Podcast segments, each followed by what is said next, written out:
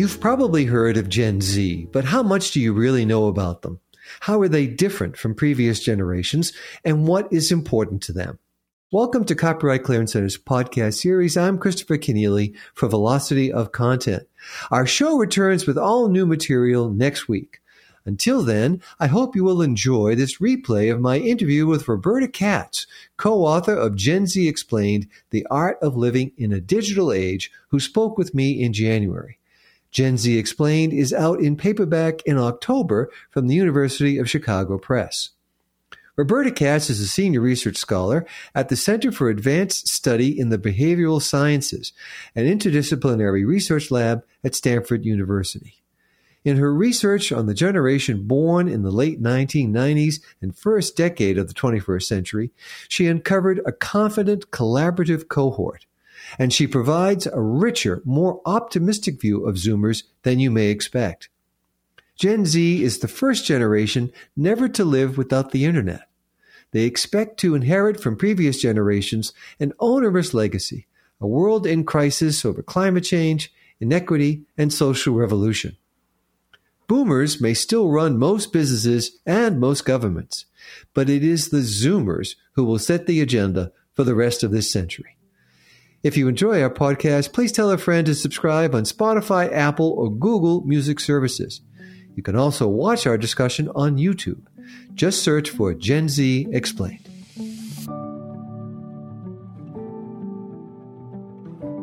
Welcome to the program, Roberta Katz. Thank you, Chris. I'm delighted to be here. Well, we appreciate you joining us, Roberta, and we want to discuss this book, which is fascinating and well worth the patience it takes to make your way through it and to learn about Gen Z. Our own era isn't the first, of course, to see a great technological revolution spark an equally tremendous social revolution.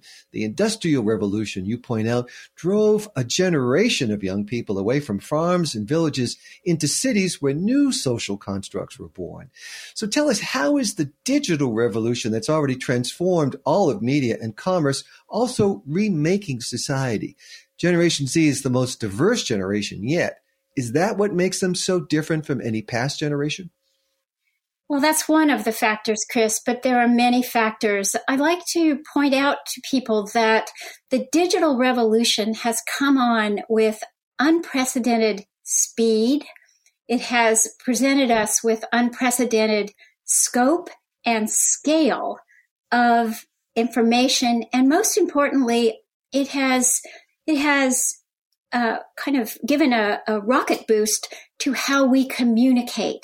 The internet is all about communication. And if you think about the importance of communication to human life, and the fact that we have this extraordinarily powerful new tool, you begin to understand why this revolution is so, uh, it has us all kind of with our heads spinning many of our listeners will be familiar with Free to Be You and Me, which appeared first as a children's record album in 1972 and, and then later as a, television special produced by Marlo Thomas and, and the Ms. Foundation for Women. And what's critical there is how it shaped, it was part of shaping uh, Generation Z because of the values that Free to Be expressed. It expressed values of individuality, tolerance, comfort with one's identity.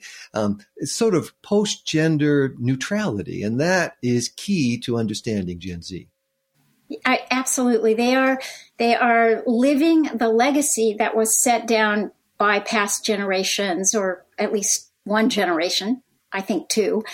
And um, but they, the fact that they had access to to learning about so many more ways of living, both online and then in their schoolrooms, because because of immigration, because of urbanization, because of these other changes that have happened, they they have uh, they have a familiarity with more ways of living than was true in the past and and they have a familiarization with these intersecting identities. There isn't a single identity; they are overlapping, uh, connecting. Um, it allows them to exist in a variety of different spaces at the same time. Exactly. So we always humans have always had multiple identities. You have an identity as a as a son, as a brother, as a as a in your professional life, uh, as a as a father. Those are somewhat different identities. What has changed is that largely because you can find so many diverse communities online, you have more pieces of that identity that you can live out. And, and so we, we talk in the book a lot about what you reference as the intersection of all of these identities that together form one person and the uniqueness of every person.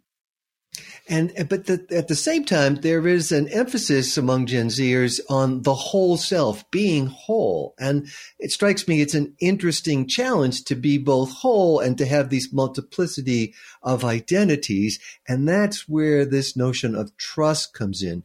Um, you report, based on the interviews you conducted and your team conducted, that many Gen Zers want to know who you are and that that will lead to trust, whether they friend you on Facebook or follow you on LinkedIn.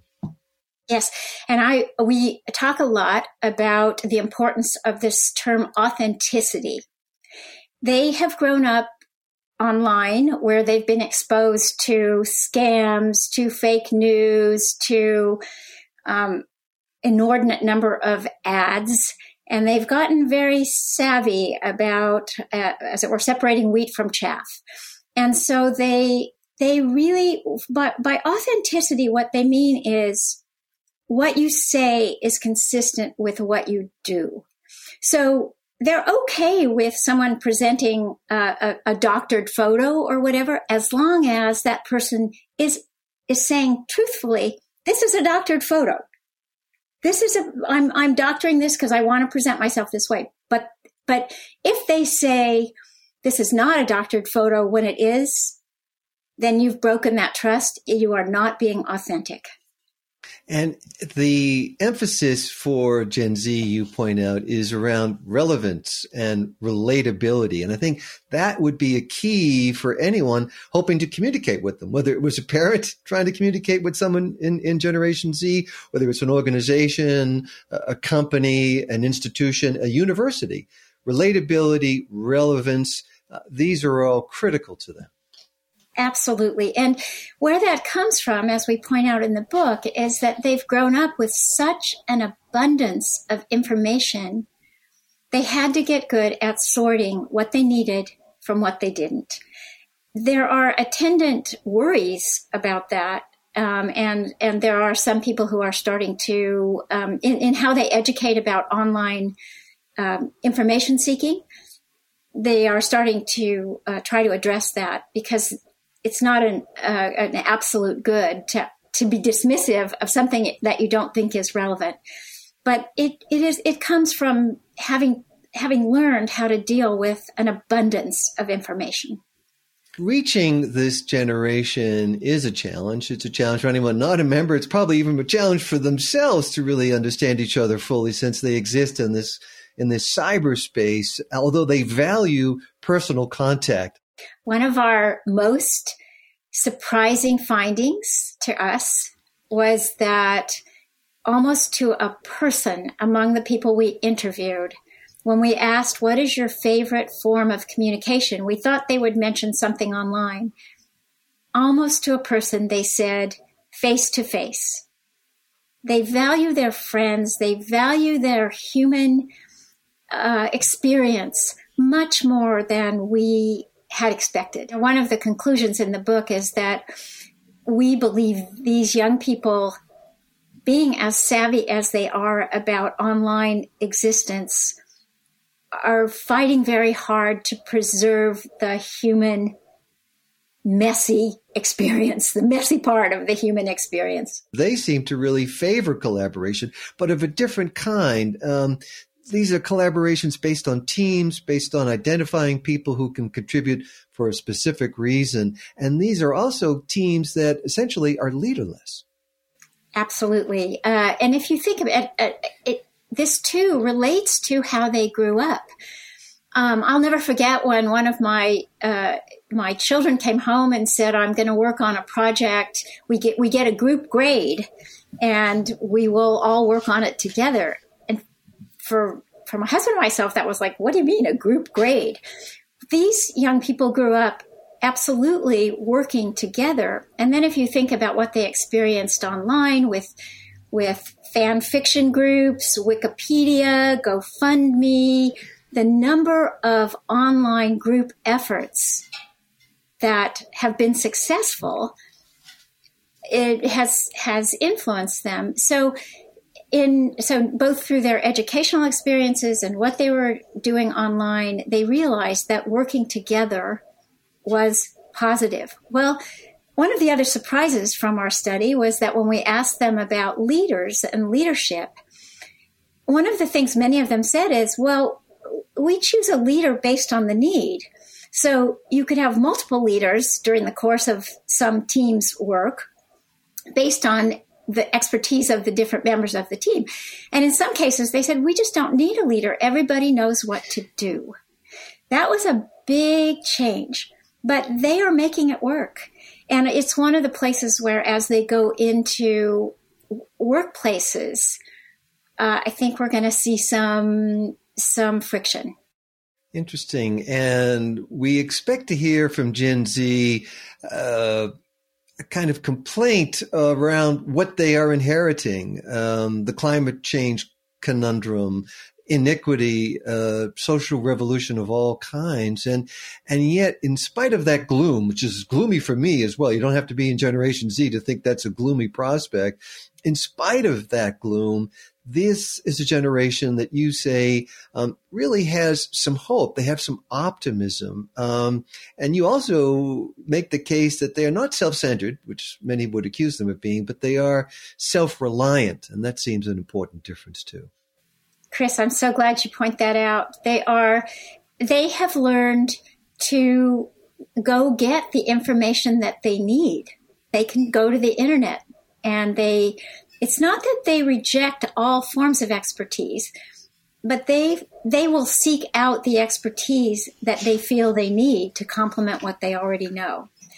So a, a, didactic form of teaching them, which is to say, if someone says, Well, let me tell you what you need, is not going to sit well with them. They are self reliant. They are not self they're they're not self-centered in in a selfish way because they do care so much about each other because they are used to working with each other and because they feel i think rightly that they have huge challenges in front of them. They are disappointed in their elders, I think is the best way to put it, for not having solved these problems. It's a natural human reaction of, well, how come, how come you've left me with this mess? But they have no choice but to be hopeful about and, and pragmatic about how they're going to address these changes. So climate change, of course, is a big one. Um, you know, uh, uh, gun violence in schools is another place where they've come together. You can find lots of places where where they do it by coming together. I'll honestly tell you that as I was reading through the book, there were moments when I had to really continue to get ahead to move page to page because there were some comments and some insights that were hard for me to swallow. I'm not a member of Gen Z. So for me, this was a perspective that seemed alien to me. Yet the reward in the book is to get to that message of optimism. I, I, I just found it striking and surprising. And I bet you and your team did too.